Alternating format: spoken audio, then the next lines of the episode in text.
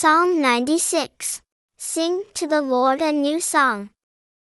Sing to the Lord, all the earth. Sing to the Lord. Praise his name.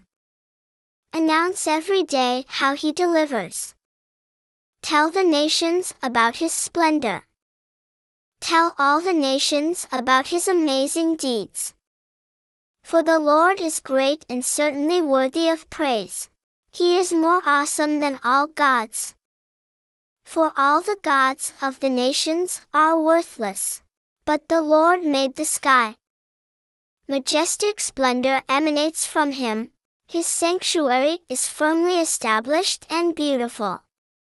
Ascribe to the Lord, O families of the nations.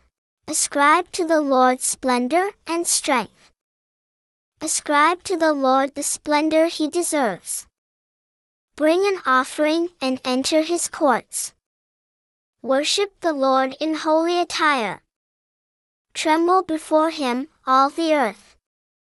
Say among the nations, the Lord reigns.